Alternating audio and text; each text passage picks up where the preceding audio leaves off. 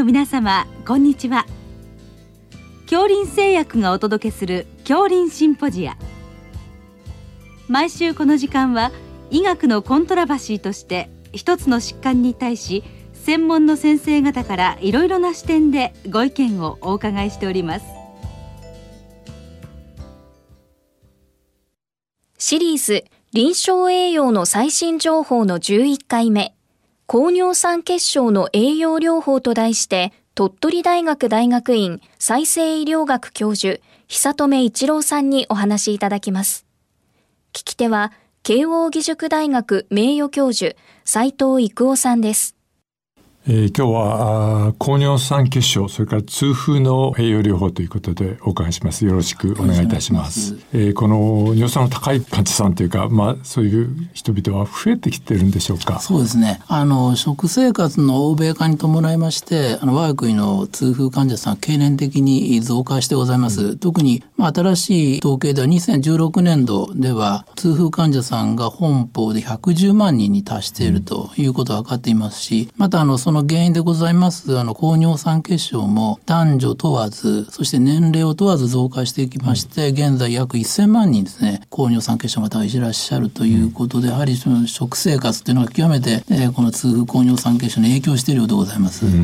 相当な患者さんがいらっしゃるということですけど、それではちょっと基礎的になりますけど、この尿酸の代謝ですか、これはどういうふうになりますか。尿酸の代謝というのは、まず食事由来のプリン体摂取、もしくは体の中で ATP が分解したり DNA から合成されたりということで、1日に尿酸というのは 0.7g 体の中で作られて、そして腎臓から 0.5g の尿中に、それから消化管から 0.2g 便中に排泄されて、尿酸というのは 5mg/dl に保たれるようになってございます。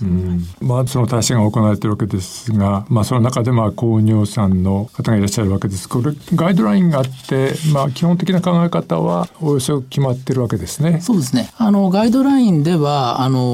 これまで尿酸合成が過剰になって高尿酸血症を起こしてくる、尿酸合成過剰型の方、それから腎臓から尿中に尿酸の排泄が低下して起こってくる尿酸排泄低下型というこの2病系があったんですけども、今回それに加えまして、消化管からの尿酸の排泄が低下して、そして尿酸値が上がってくる腎外排泄低下型という新しい病気が加わりまして、3病気になってございます。なるほど。そのような3つの病気をまず分けると、そしてその後診断、それから治療等のガイドラインがあるわけですね。これはどういうふうになっているんでしょうか。そうですね。基本的にお薬の選択なんですけども、やはり病気分類別に薬を投与していただきたいということで、尿酸酸性過剰型の方と、それから消化管から尿酸が出ない腎外排泄低下型の方は基酸長期指定阻害薬、生成抑制薬を、それから尿酸排泄低下型の方は尿酸排泄促進薬を使うんですけども、新たにですね、選択的尿酸再吸収阻害薬ドチヌラドという新しい薬でもありまして、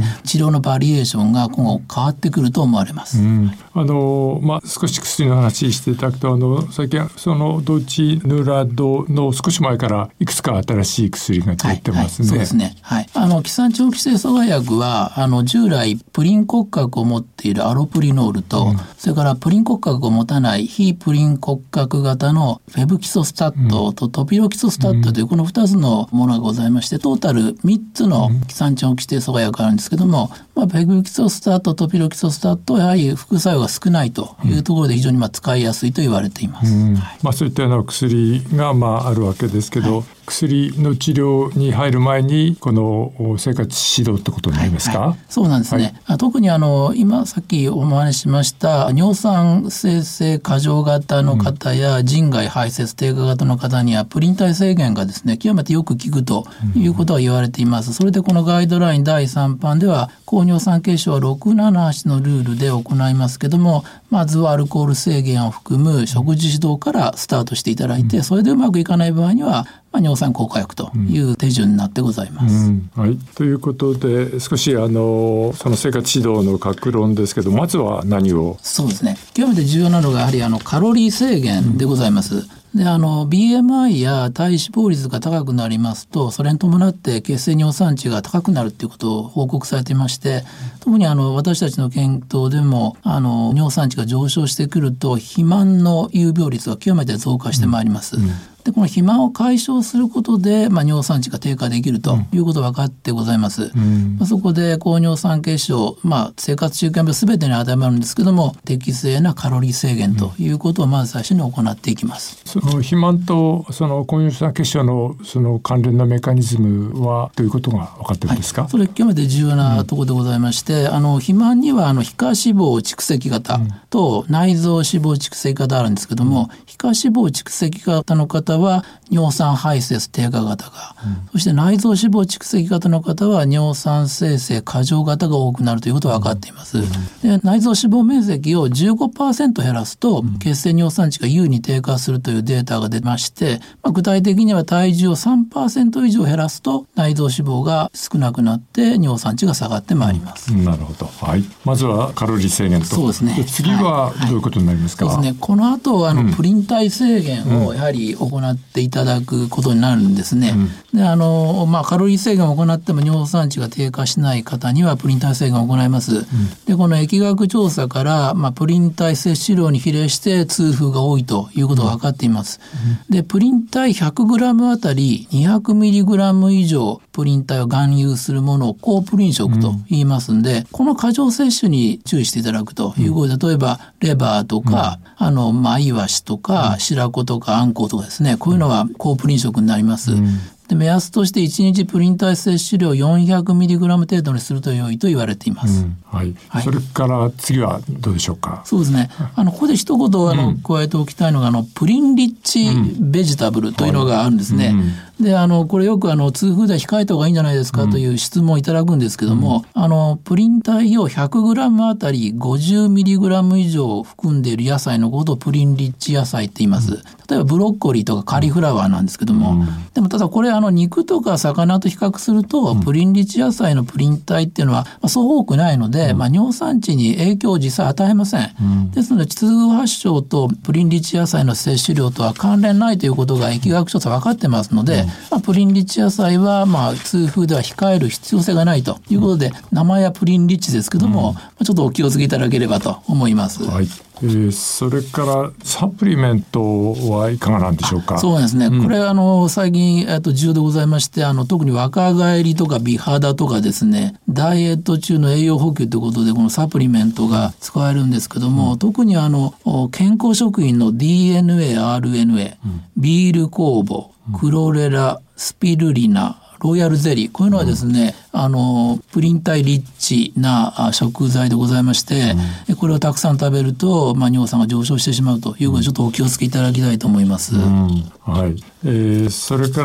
らこれお酒はどうなりますか？そうですね、これ常に重要項目なんですけども、やはりアルコール制限っていうのがですね、摂取がやはり重要なんですね、やはりアルコールを一定以上飲みますと、プリン分解が更新したり尿酸排泄の低下が起こりまして、高尿酸血症になってまいります。でアルコール量に比例して痛風が起こってくるということが分かってますので、やはりアルコールは制限していただく必要性があります、その目安はどうでしょう？そうですね、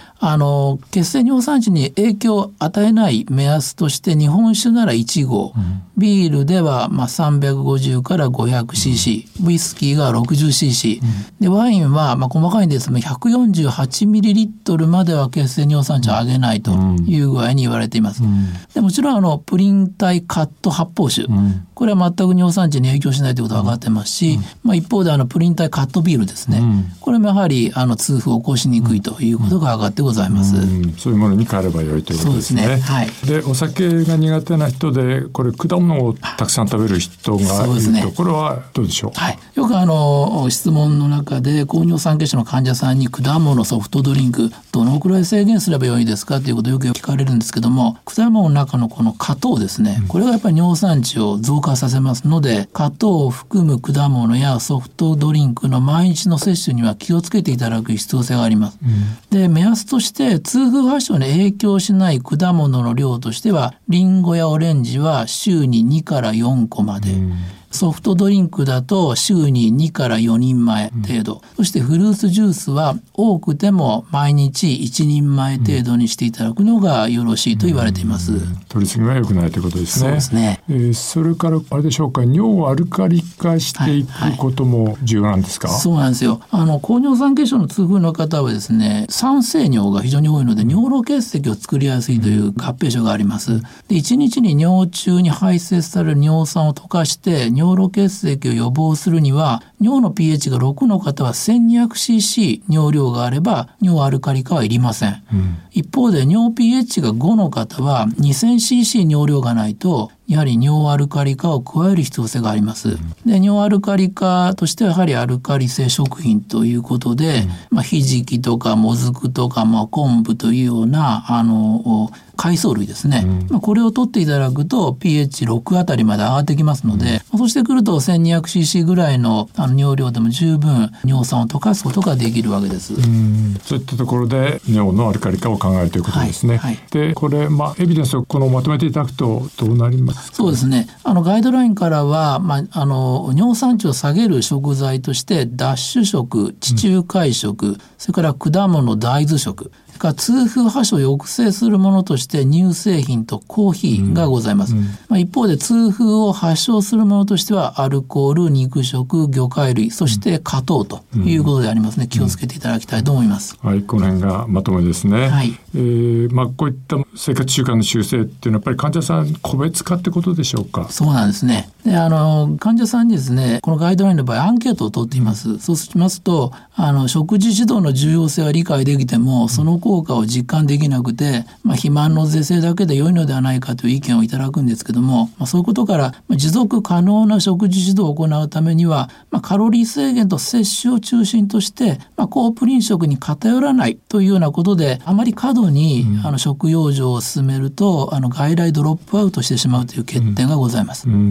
なるほど。はい、ということで、患者さんのその価値観を尊重しながら先生はそのバランスを取りながら、そうですね、生活習慣の修正と、あと薬のコントロールしていくということでしょうか？その通りでございます。はい、どうもありがとうございました。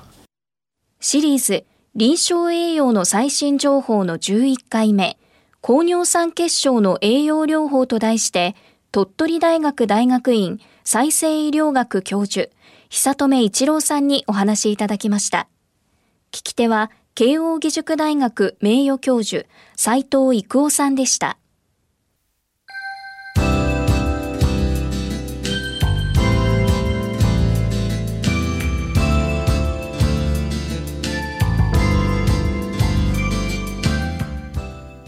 それでは杏林製薬がお送りしました杏林シンポジア。来週をどうぞお楽しみに。